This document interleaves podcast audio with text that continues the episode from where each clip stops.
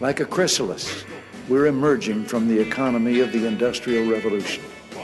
An economy confined to and limited by the Earth's physical resources into the economy in mind, in which there are no bounds on human imagination, and the freedom to create is the most precious natural resource.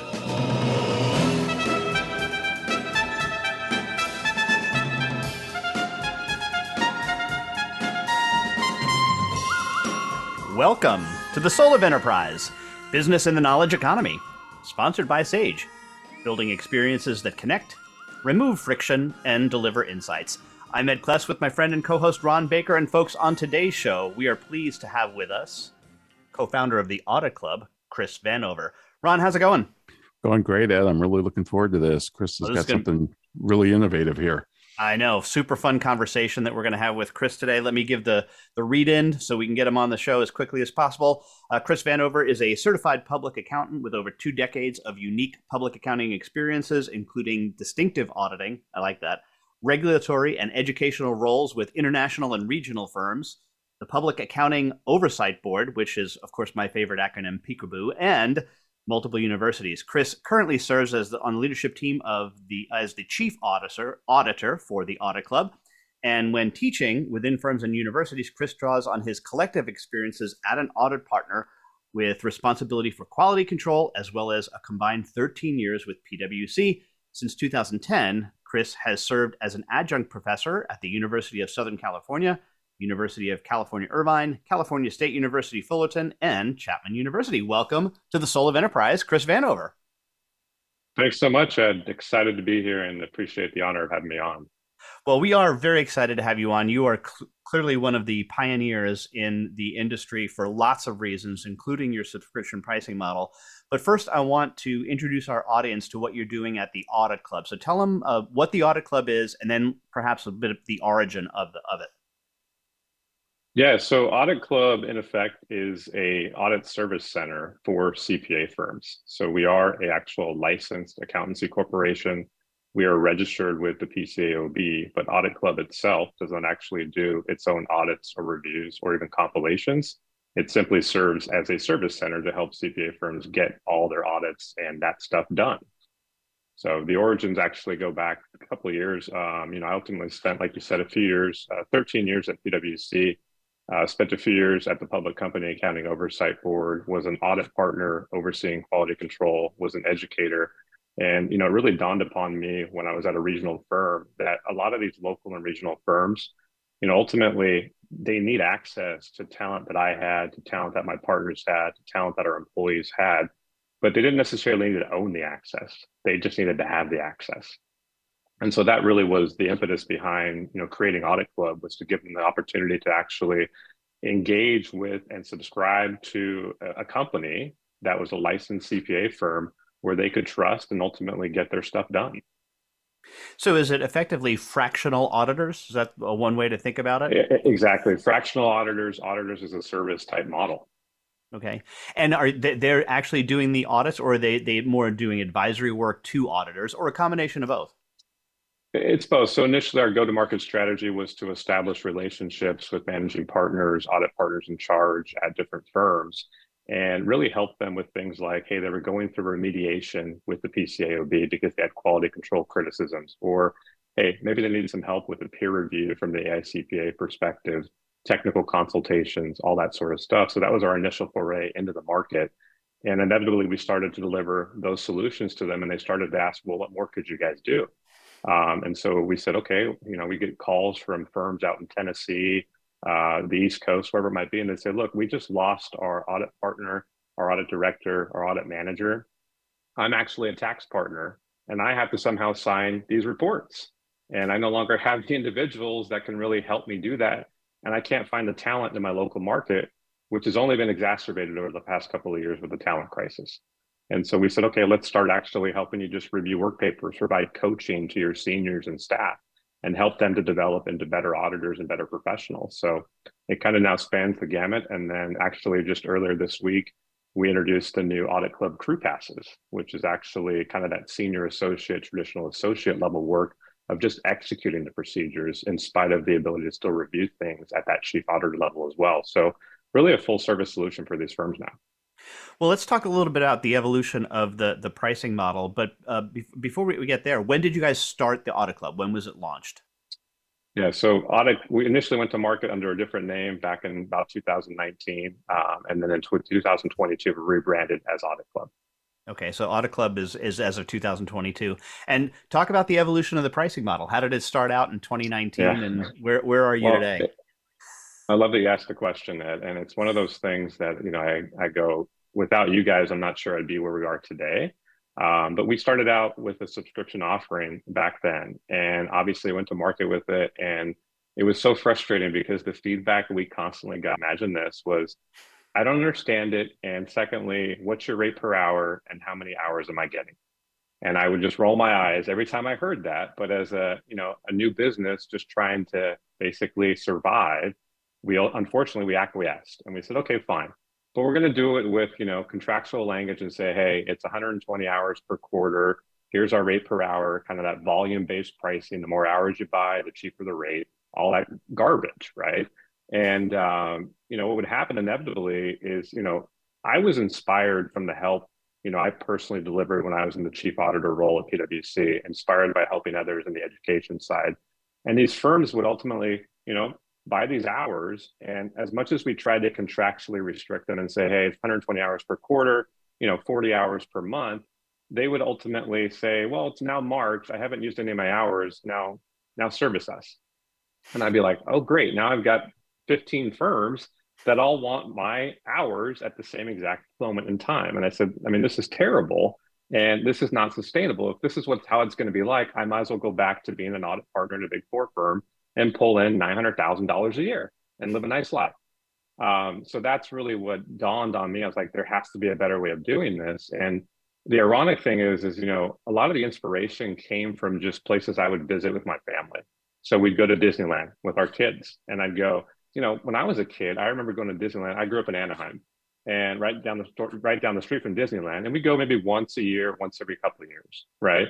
And when we go there, I remember literally standing in line at Splash Mountain for two or three hours going, I mean, uh, miserable. This is before, you know, iPhones, cell phones, all that sort of stuff. You just talk to people in line, right? I'm sure you guys remember those times.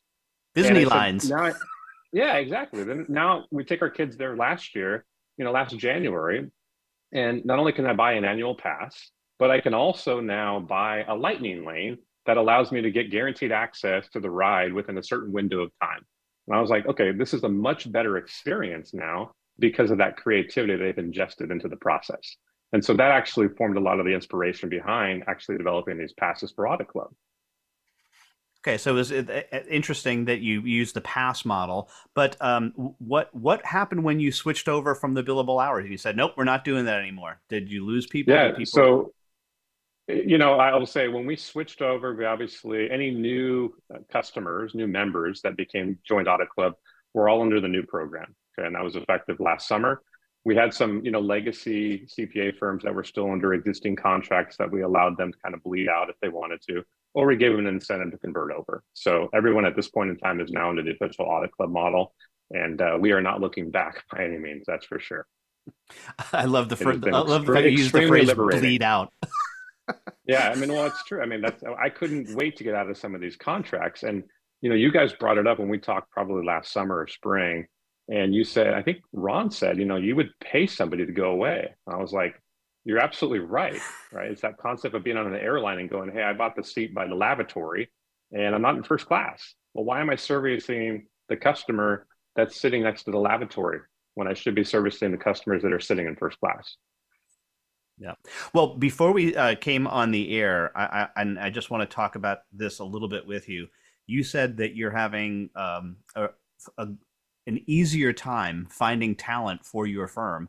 And this is the exact opposite experience that I'm hearing from every other CPA that I'm talking to. Yeah. So, talk a well, little bit it, about that. Love the question. And uh, it's something that I'm really passionate about. Again, our mission is to improve accounting and auditing, bar none. Okay.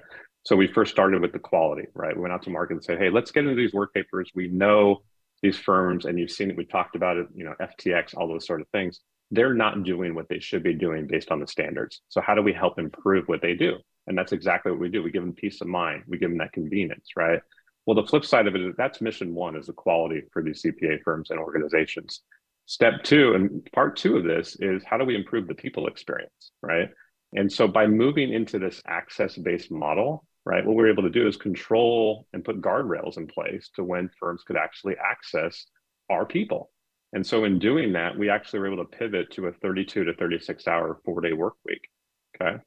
Um, and that's been eye opening because people don't believe it and it's year round, right? So people are like, well, you must be busy. It's busy season. Actually, no, we're just working our normal hours throughout the week because we control access to our team and our knowledge ultimately. And, and so, so, people what, are looking at us going, hey, you know, they're they're seeing these postings going, hey, 32 to 36 hour work week, you know, lifestyle benefits, just totally trying to reimagine what a firm should look like right now. Right. So you're able to attract the top talent in the in the industry when other people are completely unable to get anybody. Yeah, and again, I mean, we're a relatively small firm, but that yeah. being said, we're trying not to get out of our skis. But I am very proud of the fact that every offer we put out at this point has been accepted. but that's that's outstanding, and obviously no timesheets. No timesheets. I will say there's one caveat to that is when we do have kind of part-time individuals, because we actually spun up uh, what we call our Audit Club Academy, um, mm. actually back in November. And the Audit Club Academy is also designed to tackle the problem of the pipeline issue, right? There's not enough people going into the profession. So we actually have created a roadmap, a five-year program where we're actually hiring high school juniors and high school seniors that are in local business magnet programs. Okay. And these kids have already taken one or two accounting classes. So they're, these guys are light years ahead of where I was when I was in college. Okay. And we put them on a roadmap and we say, you're treated just like we call them a cadet, almost like a Naval Academy or an Air Force Academy. They come in and they have a very deliberate roadmap along with their education. And what's nice about this is at the end of four or five years, not only do they have, um, you know, we'll support them through the CPA exam, we're going to give them training that traditionally an associate or senior associate would get. They're going to have the education done. They're going to have sat for the CPA exam. And now they're going to have the equivalent of one year of experience that actually qualifies them to be a CPA, at least in the state of California, on day one. And so we can accelerate their career path and not necessarily bring them in as a traditional associate, but we bring them in as a senior crew with a higher pay level. So total win. But those are our part-time individuals right now because they're, they're in school. So we have to have them record their hours. Okay. well, they're recording their hours, but they're not necessarily doing a timesheet per se. It's just recording of yeah. hours because they're hourly employees. That's just the you know. Exactly. All right. Wow. Well, Chris, this is just absolutely fantastic, and it's flying by as it usually does when we have such a great guest as such as yourself on. But we're up against our break. Want to remind folks that they can get a hold of Ron or me by sending an email to asktsoe at verasage.com. The website is thesoulofenterprise.com, where you can see show notes as well as previews to upcoming shows. We are also sponsored by our Patreon channel, patreon.com slash TSOE, where you can get our, our show commercial free without interruption, as well as our bonus episodes at a certain level. You can get a shout out like Blake Oliver from Earmark CPE did. Contact him at earmarkcpe.com. Right now, a word from our sponsor.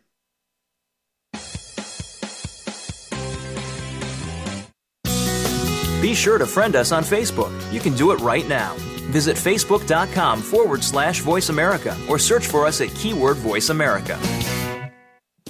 Have you ever read a book that changed your life? I sure have. Have you ever listened to an advertisement for a book so many times that you question the existence of God? Me too. Hello, I'm Greg Kite. I recorded the advertisement for Ron and Ed's book, The Soul of Enterprise Dialogues on blah, blah, blah, whatever. And four years later, we're all tired of it, especially me. But thankfully, there's a solution. For just $10 a month, you never have to hear my voice again. For a commercial-free version of The Soul of Enterprise, go to patreon.com slash TSOE and subscribe now.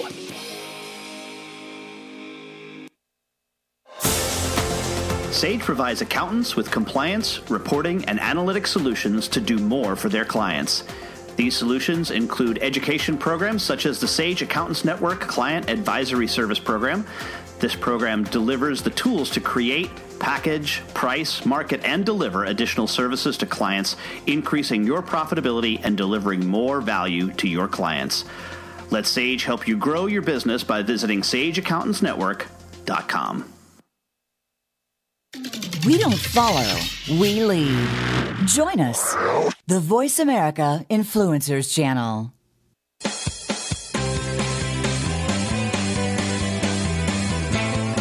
You are tuned into The Soul of Enterprise with Ron Baker and Ed Kless. To find out more about our show, visit us on the web at thesoulofenterprise.com. You can also chat with us on Twitter using hashtag AskTSOE. Now, back to The Soul of Enterprise.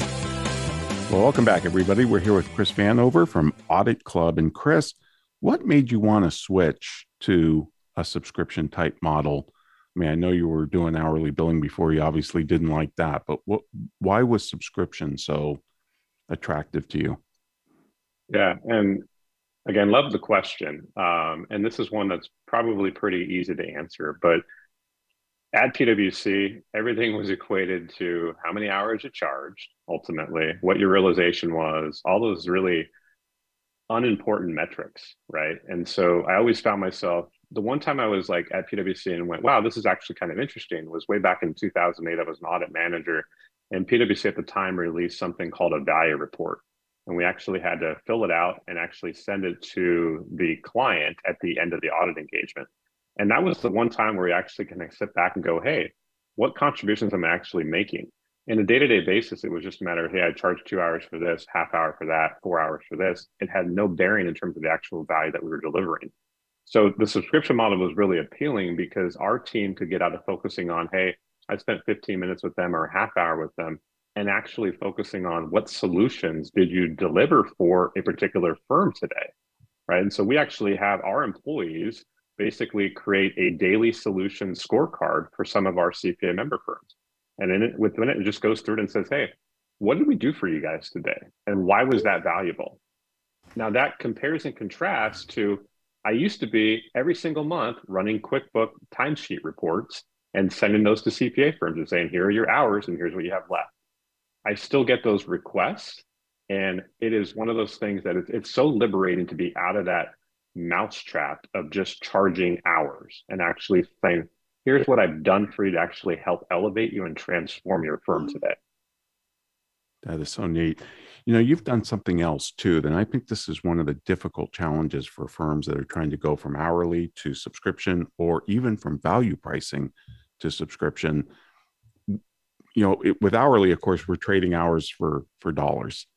But even to some extent with value pricing, if you look at the way it's been implemented in firms, they're trading services for dollars. Because if you look at mm-hmm. the way they tier their pricing, it's all based on scope of work. The higher the tier price, the more things, the more services they'll perform. But that that's as big of a treadmill, I think, as hourly billing. And this is what appeals to me about subscription is subscription is more about the transformation. Like your Roomba, you were yeah. saying at the break, you subscribe to a vacuum cleaner like Ed has. You're you're subscribing to clean floors. You're not subscribing to the number of times it vacuums or, or any of that. So explain your philosophy with how you tiered your pricing because I think it's really innovative. Yeah. So it's one of those things that, you know, we've really kind of toyed with it for a long time now and trying to figure out what is that optimal pricing strategy with respect to Audit Club. Um, the way we went to market from this perspective was to say, look, you can access our team, and as long as we have the knowledge and can do it with due professional care, we'll do it for you guys. Okay. I don't care if it's an accounting and auditing area. I don't care if it's a quality control or quality management firm level solution you need. I don't care if it's a regulatory issue from the PCAOB or the AICPA you need us to navigate you through, or if you need our help with training, right? It is all part of their contract. Okay. And they have access to all those types of solutions. It's up to them and us to connect with them and have that concierge mindset to say, hey, how can we help you guys today right that's really you know the dawn of this subscription model and our pricing strategy was let's just make it you have access to us and if we have the knowledge we'll do it for you and that's that and you know insurance philosophy right that you guys have talked about is we're just going to get it done, right? And where else can they go right now to actually get access to an entire team of auditors on demand, okay, and have peace of mind and convenience to be able to opt in. You know, right now it's basically monthly type passes. We'll eventually move into a weekly program because the market says, hey, firms can't react quick enough and they can't plan well enough for a month month pass. They need even more flexibility. They need less friction. And so we're iterating that and we'll announce those likely next week saying, hey, we're moving into weekly subscription passes. And you have the flexibility to choose when you want to opt in, when you want to opt out, when you want to pause it. Totally up to you. But where, where can you do that right now? You can't. Wow. You've really surfaced simplicity and just frictionless and convenient peace of mind. You're there. They know you're there. They, you, you, they can rely on you. You know, I'm reminded Ed did a panel discussion and somebody brought up, you know, the dreaded term all you can eat. You know, we will do anything that we're that we're capable of doing that you need done. And somebody objected and said that sounds exhausting and unprofitable. How would you respond to that?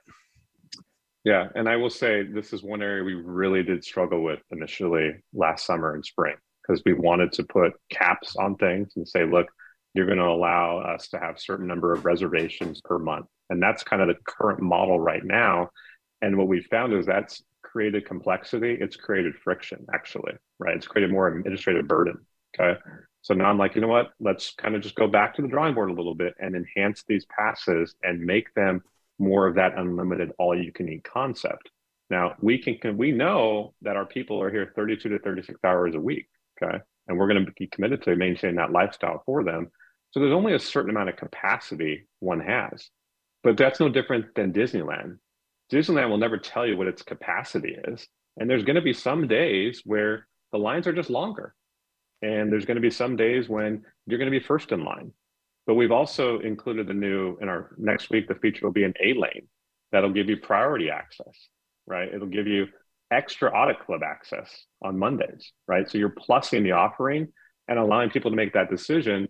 What do they want to pay for? Do they want to sit by the lavatory or do they want first class service? That's awesome because what, what I love about this is you're really honing in on what the customer's buying. It's not so much the services, it's the access, it's the on demand when they need you, and you're capturing that value. Yeah. And what I will say is again, our the one we used over the last six months or so, it was using kind of technology through a scheduling system to manage the access and you know, client CPA firms were having difficulty navigating through that, no matter how easy it was. And it, it forced us to go, look, this feels more like it's a transaction, but we have a really unique opportunity to actually have their voice every single day. So throw that out the window and let's just actually schedule this automatically for them. And they're going to see it on their calendar, nine o'clock, 10 o'clock, called Audit Club Connect. And we're just going to chat with these guys and say, hey, what can we do for you guys today? How can we help you? If you can't join, just decline it. No big deal. Okay. But if you want to use it, great. And then we're going to get to work through our Audit Club access. And we're just going to focus on doing what we can in the capacity constraints that we have to deliver solutions for you guys. What kind of KPIs do you look at? Yeah. So KPIs is interesting because uh, when I was at the PCOB, and I'll give credit here to a good friend of mine, a former colleague of mine, Bob Conway. Uh, I don't know if you know who Bob Conway is, but he is actually a, uh, a retired KPMG partner, audit partner. He was a former regional director at the PCAOB, and uh, he was actually the genesis behind audit quality indicators uh, when they submitted a, a, recommendation to the Treasury Department back in 2008 on how to improve the accounting and auditing profession. Bob was the retired partner that said, "Hey, let's do things differently." Right? Pilots have safe zones of operation, right? All these alerts go off if something goes awry. Those are the same things that we look at in order to manage our practice is, hey, what's the actual, in this case, maybe a staff to partner leverage ratio? Okay, that's a really important metric for us. We need to be involved with our people. We need to be actively upfront coaching. Do we have milestones that we can meet along the way to know that our senior leadership is involved with these engagements at these CPA firms? Okay. Um, you know, training hours. How much training am I giving to my people? I don't expect somebody to go out there. This is what's so frustrating about the large firms is people are on a quest to be the most chargeable, the most utilized. it's not good to be 100% chargeable. You got to be 110%, 120%. And it's like, no, that's not right. So we purposely limit, and these new passes will limit the access to Tuesday, Wednesdays, and Thursdays because Mondays, we need to better ourselves, right? We need to spend the time doing CP to prep for these things. We need that preparation time to make ourselves better professionals so that we can perform at a higher level for the firm. Wow, so, so, so those are some of the KPIs we look at ultimately. So you're kind of are they getting their vacation, all that sort of stuff. You're kind of doing the Google twenty percent time. Absolutely. Yep. That's wild. Lock it out. Let people have that focus time. Chris, what other things have you learned operating under the subscription business model? In terms of like customer relationships and just your overall philosophy and just you know maybe your sanity and anxiety of you and your team what other lessons could you convey? Yeah. I think people appreciate convenience. People appreciate simplicity. Uh, you can't over engineer the model and and i think we were probably a little bit guilty of that initially was we tried to put too many constraints too many parameters. And at the end of the day you just have to trust that you're in this business of delivering outcomes to people and helping people. And if you just like the concierge doctors right? Get out of the mindset of the administrative burdens and just focus on the customer and focus on the member. Everything else will play its way out just fine. And so i don't worry about those types of things because i know you know if we're our competitor in my mind is the existing audit partner the existing senior manager the manager on that team already can we outperform them? And i'll guarantee you our people with their value reports and their solutions reports they're showing that partner and that manager that there's nobody else they'd rather have on their team. Right. So you're, you're beating the internal competition. In other words they'd rather have you than their own people sometimes. Absolutely. And they can turn us on, they can turn us off when they want. Yeah, that's awesome. Wow. Um, let me ask you this one of the uh, obstacles I'm facing trying to get uh, firms to do subscription, especially firms that do attest services, is the AICPA tells me it impairs independence. What's your take? Yeah, and this is, um, you know, we've got some exciting things in the works for Audit Club in 2023 that we've been piloting in the background. And uh, I will say, I, I can appreciate the fact that CPA firm clients don't understand the role that they have in creating a successful outcome. And too often, the CPA firm ends up being the victim of that, right? And so, what I mean by that is clients are really the raw materials behind producing an audit. And oftentimes, they don't get those raw materials to the CPA firm in time, and it becomes a very slippery slope that they can't get out of. From an independence perspective, so that's one element. From an independence perspective, you know, you can offer a subscription service in the auditing world based on access again to your knowledge. You do have to put some guardrails in place that say, look, here's things that we can't touch based on the independence from the SEC, the PCOB, or the AICPA. But as long as we navigate and understand those up front, you should be able to run a subscription audit concept out there in practice. I will say one of the things we're looking forward to is I think we're almost there. Hopefully, I've heard this for a long time around that real time auditing concept. And that's really, I think, the bigger bet for us is how do we insert ourselves into that real time auditing world so that things can become a more valuable deliverable, right? Audits are too reactive and irrelevant because they're done too far after the fact. Right. Wow. Well, maybe I, get, I need to get you in front of some people at the AICPA who have told me just flat out that you cannot have subscription if you're doing audit because it would it would you know the, the the the look is it would impair independence. But anyway, Chris, this is great. It's flying by, folks. We'd like to remind you if you want to contact me or Ed, send us an email to asktsoe at verasage.com. Do check out our Patreon channel where you can subscribe to us, get bonus episodes and more and that's at patreon.com slash tsoe which is now sponsored by 90 minds get ahead hire a mind and check them out at 90minds.com and now a word from our sponsors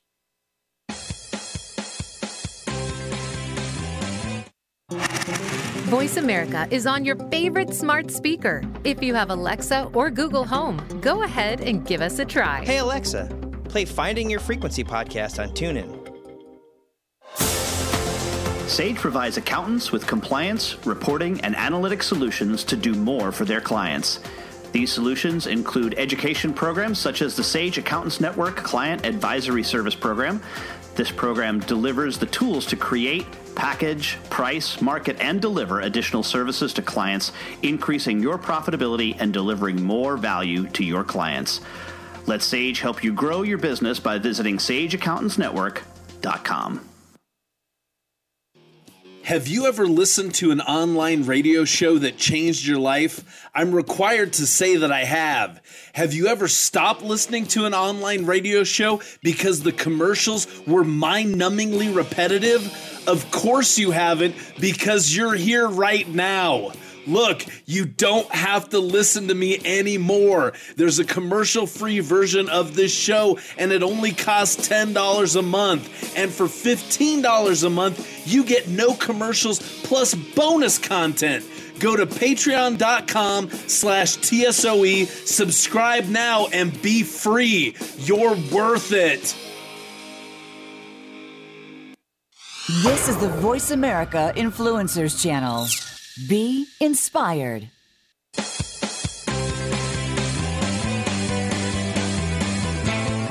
You are tuned into The Soul of Enterprise with Ron Baker and Ed Kless. To find out more about our show, visit us on the web at thesoulofenterprise.com. You can also chat with us on Twitter using hashtag AskTSOE. Now, back to The Soul of Enterprise. And we are back on the Soul of Enterprise talking to Chris Vanover from the AuditClub. And Chris, let's have a little fun and talk a little baseball. Okay, please. well, sort of, sort of, sort of baseball. Um, you have an article that was recently published at CPA Practice Advisor. and The, the title is The Parallel Problems of Public Accounting in Major League Baseball. This was inspired after you read Joe Maddon's book, which I have not had a chance to read yet, the book of Joe with Tom Verducci. I do love Tom Verducci's work. I'm sure that was more than him than, than Joe. But, uh, but uh, since we are 25 days from pitchers and catchers reporting, um, let, us talk about what what did, what did you find of the similarities between public accounting and, and the MLB? Yeah, it's one of those, and I've been a lifelong baseball fan. Like I said, I grew up in Anaheim. I remember starting to follow the Angels back in 1986 when I was a second grade boy. Um, and they went to the playoffs that year. They lost to the Boston Red Sox in game five of the ALCS, and then lost game six and seven in Boston. And I cried my eyes out in my parents' master bathroom. Um, and I went to the 2002 Game Seven of the World Series, and I was a new associate at PwC at the time. And I spent, I think, six hundred dollars or so on two field level tickets for Game Seven. And I thought, man, I just started PwC. I'm making 40k. I'm going to go broke with these playoff tickets, and never looked back on that one either. That was one of my treasured moments in life. And now I'm getting to do that kind of stuff with my own son, who's you know seven years old as well now. So yeah, um, a lot of fun. But you know, it's one of those things where I have a passion for baseball. We have, you know, a box there at Angel Stadium that we have about 10 games a year we go to. And we've always enjoyed it, but it's clear that there's, you know, an inflection point happening right now with Major League Baseball where they're struggling from a demographic perspective, right? Most people that follow baseball are a little bit older, right? They're not necessarily the youth of America anymore. So there's a demographics problem. And that demographics problem is no different than what you see right now in the CPA firms, where 75% of CPAs, I, I, think, hit the retirement age as of 2020, right? Well, what is the AICPA going to be doing about that one, right? That's their membership base, okay? And it's the same thing with the fans of baseball, right? Are they getting enough life into the game to attract the people into the profession? So you're seeing that parallel right there. You, you, know, commodity pricing, right? I know everything, maybe that's a little bit opposite there, but audits are a commodity. There's no differentiation of the services. So naturally, you can go to 15 different CPA firm websites. They all look, feel, and smell the same. And that's really unfortunate, right? So it's no different than a Dodger dog and a hot dog at Angel Stadium. They're still going to taste like a hot dog. They all look like a hot dog, right? You think about the hours, right? Minor league baseball players make garbage in terms of money, right? And so all of us at the associate, senior associate level, manager level making anywhere from nowadays probably 60 to 120,000 dollars we're waiting for that payoff to happen at year 15 year 20 where we can finally enjoy the average $600,000 partner income right well, why is so much of that at the top level and not and when you know 80% of the work's being done by people with one to three years of experience, and yet the partners are reaping the rewards of that late of that effort. No different than major league veterans who don't produce anymore. Right. The Angels have had a number of bad signings over the years for veterans at the tail end of their career making million, multi-million dollar contracts that do nothing for them. Right. I'd say the last thing is there's no mission really for a lot of these firms. People don't know are you know are they a guardian of the capital markets? We have a very noble profession that people should be proud to be a part of, and I think people lose sight of that because they're just caught up in the grind of trying to get all this stuff done, and so they start just checking boxes and not really realizing about the value. So there's so much stuff out there. You know, the technology side of it as well is a big one, but there's a lot of parallels between these two camps, and it's just really interesting to see how do they evolve, and at some point in time somebody's going to have to come along and disrupt this space. Yep. Well, and talk a little bit about that technology solution. Perhaps uh, we, we, can we, we can uh, we can chat a little bit later about what we, whether or not the automatic uh, umpire is a good idea or not. I have my opinion on it. But how, how, how is the automatic umpire also the equivalent of of, uh, of, of automated work papers? Yeah. So we have a, a, good partnership with the guys from a company called AuditSight. Uh, TC Whitaker um, out there being the CEO of that, and um, Jonathan Womack.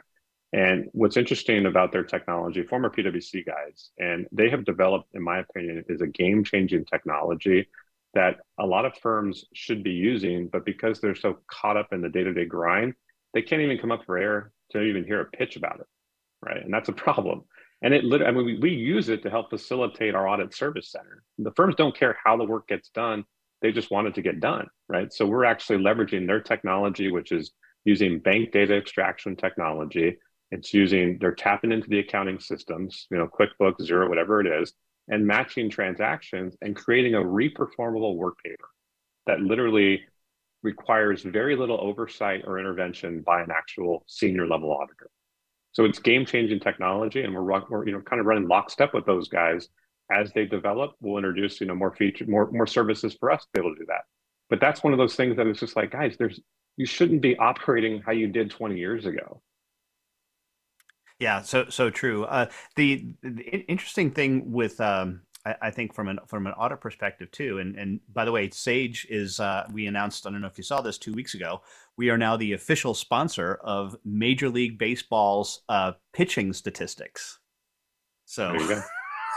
so you will yeah. you on on uh, MLB games uh, as well as uh, some of the, the nationally televised games. Sage is going to be featured uh, prevalently in like pitching changes and pitch awesome. selection. So yeah, so we're we're, we're and that's the thing. That. There's there's so much data in baseball. Yeah, and there's so much data in accounting, but you know they're starting to use it in baseball, and you see people thrive with those statistics and stuff.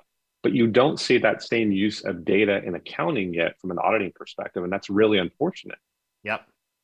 Yeah, and I want to, uh, and, and this is one thing I picked up on. In fact, I, I wrote a, a, uh, a sidebar in in Ron's book, um, "Measure What Matters," about uh, on base percentage and wins above replacement um, as being the, the, the right statistic. So, talk a little bit about the parallels there. Like they're they're looking at the wrong they're looking at the wrong numbers.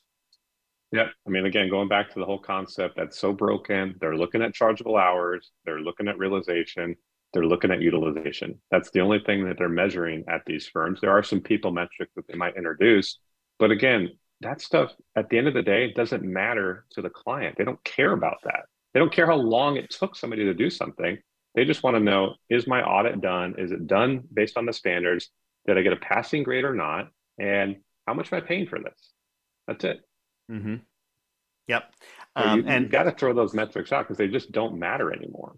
Well, and and and talk about the, the a little bit about the baseball side. They right. Oh, you, people used to look at, at the big three, which was you know home runs, RBIs, and, yeah. and batting average. And we, yeah, and it still defines Bill, the triple crown, right? Right, right. It still defines the triple crown, which is kind of neat. But why why was it replaced by on base percentage and and WAR? Well, because those statistics actually show that they matter, right? They're relevant, right?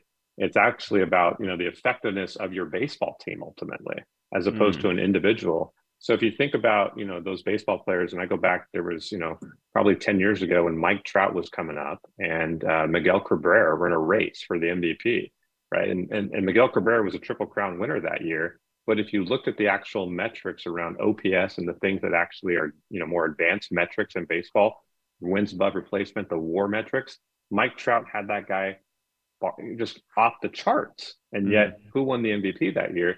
Traditionalists sided with Miguel Cabrera. So it's one of those where you start to see that evolution of how people evaluate things. And I think that's where firms just need to start having those brainstorming discussions about are we really measuring what actually matters at the end of the day? So that's what I want to get to. So what's what's the wins above replacement for for the CPA? Is it you know revenue above replacement? What's the what's the, the well? I think for any CPA firm, if they're if they do not have quality as the foremost objective and metric that they're evaluating on, then they shouldn't be in this profession in the first place, right? Mm. And we're seeing just over and over again. I mean, going back to the days of the Enrons and the WorldComs we've all heard about. Now FTX. you're seeing the exact same cycle through FTX, exactly, right? Where where were the auditors, right? And it goes back to the fact that you have to have KPIs that give you insights in terms of where there potentially could be a bust when it comes to audit quality.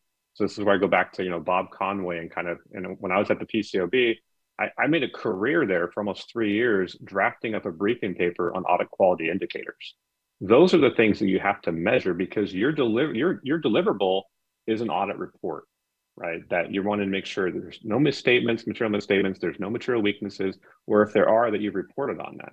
Well, you need to have insight in terms of the human capital because the human capital is the input to the process that creates the output. So, audit quality, we're typically measuring on the backside with, hey, have you had any restatements? Did you miss any material weaknesses? Do you have any PCAOB inspection findings, right? That's all on the backside. And that's fine, but that's no different than ours, right? Well, I see you charge 200 hours on this job. You're only supposed to charge 150. Now go bill your client for the overrun. That's too late in the game to figure that out. And that's the other advantage of subscription pricing is you do all at the front end and they know exactly what their investment is and what they're paying. Okay. So if you move that to the input side, you can measure these things that actually matter in terms of the human capital that's so critical to audit quality, right? Going back to partner staff leverage ratios, training hours per professional, those are the things that will actually tell you whether you're going to get good audit. And firms should, in theory, be competing on those types of things and not just, hey, what's the price and who can I, you know, ultimately, who can I get the best price from? So that's the I've fundamental a, flaw right now with public accounting. Yeah, no, no this is because because I've always the, the way I've I've thought of quality, and this is based on Philip Crosby's work way back in the '80s. You know, quality is conformance to a requirement, not goodness you know people think it's it, it's so and what's the requirement? And that's usually the the place where people fall down on quality is saying well it, it's a subjective judgment. No it's subjective judgment against the standard. You've got to put the standard out there as to what it's going to be judged against.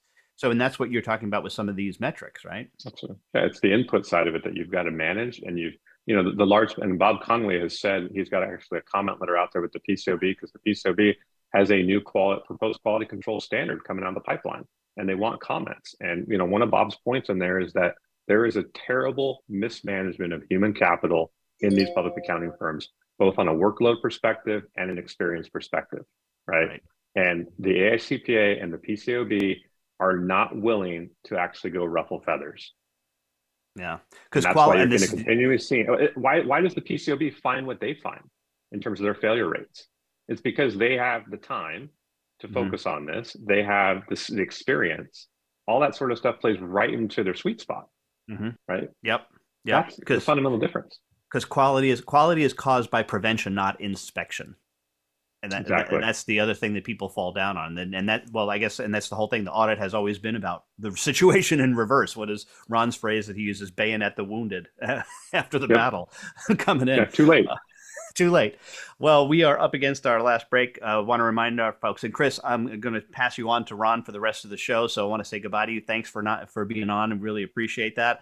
But folks, we can get a hold of us by sending that email to asktsoe at verasage.com. Of course, the show notes are available on the soulofenterprise.com as well as previews to upcoming shows.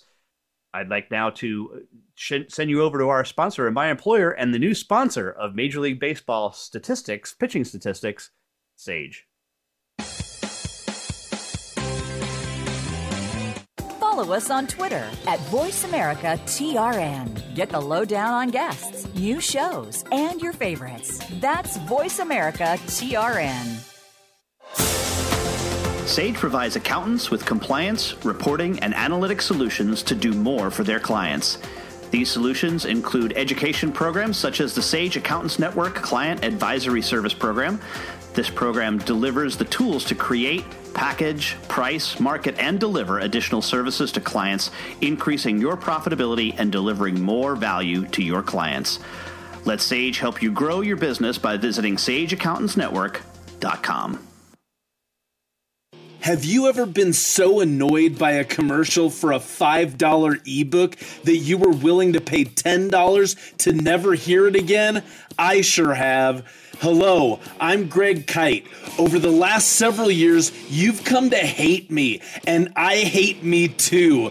By now, you know that for $5, you can get a copy of Ron and Ed's book.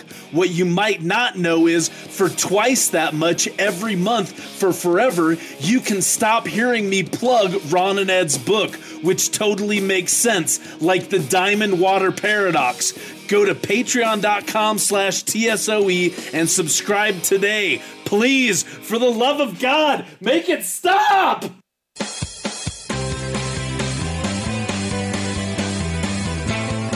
You are tuned into The Soul of Enterprise with Ron Baker and Ed Kless. To find out more about our show, visit us on the web at thesoulofenterprise.com. You can also chat with us on Twitter using hashtag AskTSOE. Now, back to The Soul of Enterprise.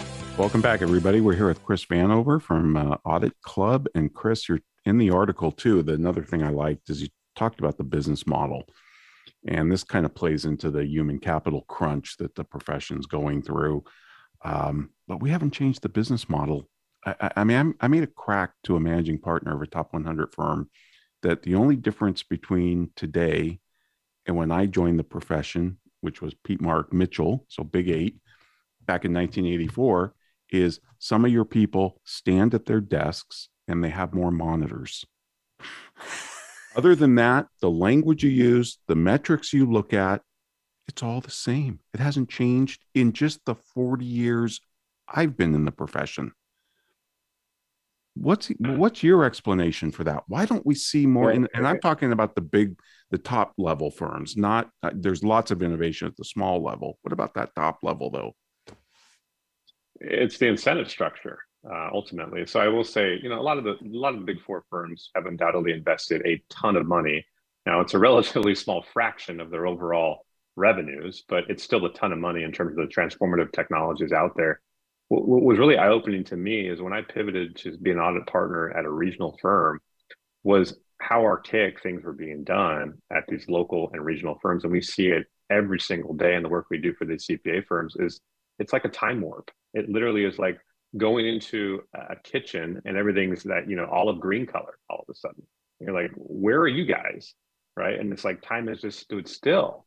And so i think the the the the, the incentive system is set up the wrong way because these partners that are in these traditional pyramid partner structures they need an out right? And so they're not looking to go invest dollars in transforming for tomorrow's firm because that will cut into their own hmm. retirement ultimately so if you, unless you change the model of how these firms operate, there's always going to be that, you know, selfish disincentive to not invest in what the future needs from a technology or transformative perspective.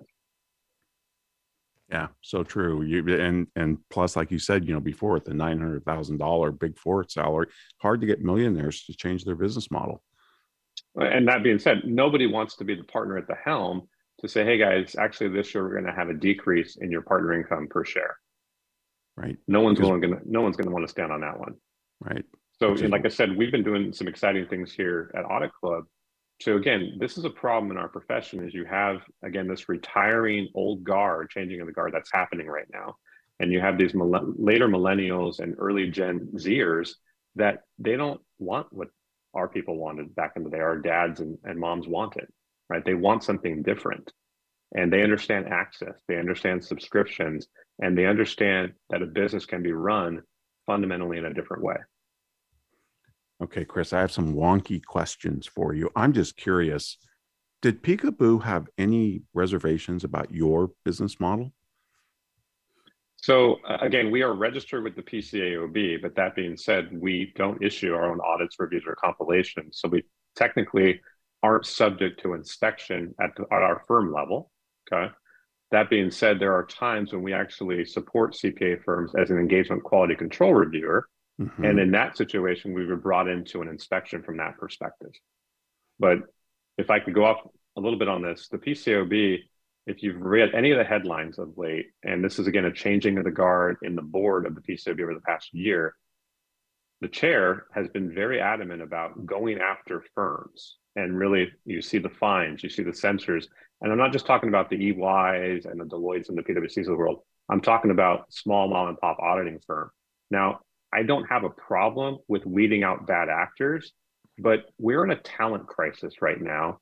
And what are the unintended consequences of what this is doing? Because we're getting more calls from our CPA firms going, how do we get out of this PCAOB space? Hmm. And that should not be happening, especially in a talent crisis. You've asked earlier during the break, you know, what percentage um, are doing audits for CPA firms these days? Employee benefit plan auditors, I was on web, webcast yesterday the number has gone from like 80, don't quote me on this, like 8,500 firms down to 4,500 firms. Mm. The number of peer reviewers out there is obviously a, a function of the fact that we have an aging demographic. Yeah. Yeah. I was just wondering if you had to jump through any massive hurdles to get Peekaboo approval for what you're doing at AuditClub. You know, I, I think sometimes people don't even know what it is yet right? And that's part of just being a disruptor in the space. We've had trying to proactive discussions with the AICPA saying, hey, look, we've got a really qualified team here that could probably do a really good job of supporting peer reviewers. And they say, well, sorry, guys, you can't do it because you're not actually a peer because you don't issue your own audits, reviews, or compilations. Right. Great. Hang up the phone and let's not think about actual solutions to the problem. And then let me ask you this, and again, this is wonky, but Peekaboo, a lot of firms object to getting rid of timesheets because they say, oh, well, we're Peekaboo reviewed or we're peer reviewed and they require timesheets. Does peer review and Peekaboo require firms to have timesheets?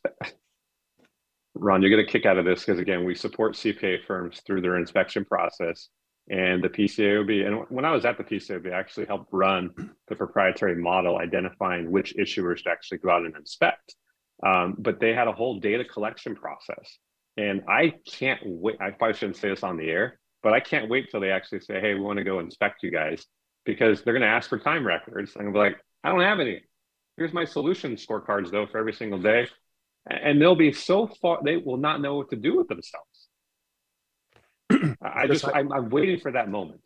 I, I, I remember seeing an ad that one of our colleagues brought to us. I think it was from the Wall Street Journal, maybe the Economist. Peekaboo was advertising for job. It's you know its openings, and said, "Oh, and you don't have to do timesheets here." And I thought, what a great thing to slap on the table when Peekaboo comes in or peer review comes in and says you need timesheets. Well, they don't do them at Peekaboo. yeah, is that true? Again, I spent I spent a few years there. Um, I didn't. I was in I was in the office of research and analysis, helping with the board's strategic projects you know, one of which was audit quality indicators. The other one was around looking at the business models of public accounting firms, which again is a lot of the inspiration for what I'm doing today. So I'll give them credit for that. Um, I don't know if they're using timesheets these days or not, but it is they do ask for that in data collection. They want to understand, you know, how many EQ uh, engagement quality review hours were spent on an engagement, how many partner hours, and those are important things. But again, I think they're missing the boat because a lot of this stuff can be put into the input side. And let's look at the inputs. And they tried with audit quality indicators, they tried to put a concept release out there. The large firms, you know, with the lobbying efforts they have, basically said, no, no, we don't want the peekaboo in here managing this for us. We'll do it on our own. So you are seeing, you know, the big four firms release quality reports with certain metrics in there. So there's been a change in the game, but audit committee members, I don't think they're asking the right questions about who they're engaging with. So, what about the expectations gap on fraud? And we've only got a minute, but for, from what I understand, looking at the statistics, internal auditors find fraud more than external auditors do. Why do you think yep. the public thinks that an audit means there's no fraud? Uh, well, part of it's the report itself, which finally has changed after about 70 years, a couple of years ago. Um, there has been a revamp of the PCAOB opinion as well as the AICPA audit report. You know, there are things now called critical audit matters in the PCAOB reports, and there's optionality to elect that for private companies with key audit matters, same concept.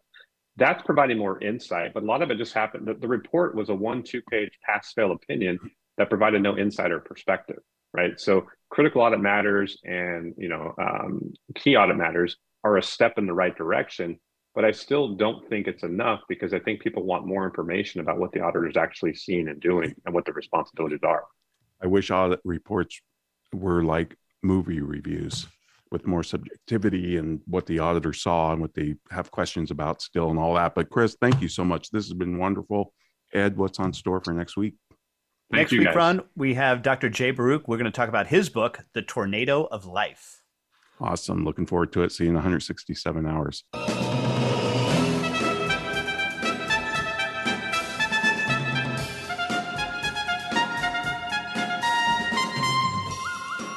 This has been The Soul of Enterprise Business in the Knowledge Economy, sponsored by Sage, building experiences that connect, remove friction, and deliver insights. Join us next week on Friday at 3 p.m. Eastern, that's noon Pacific. In the meantime, please feel free to visit us on the web at www.thesoulofenterprise.com.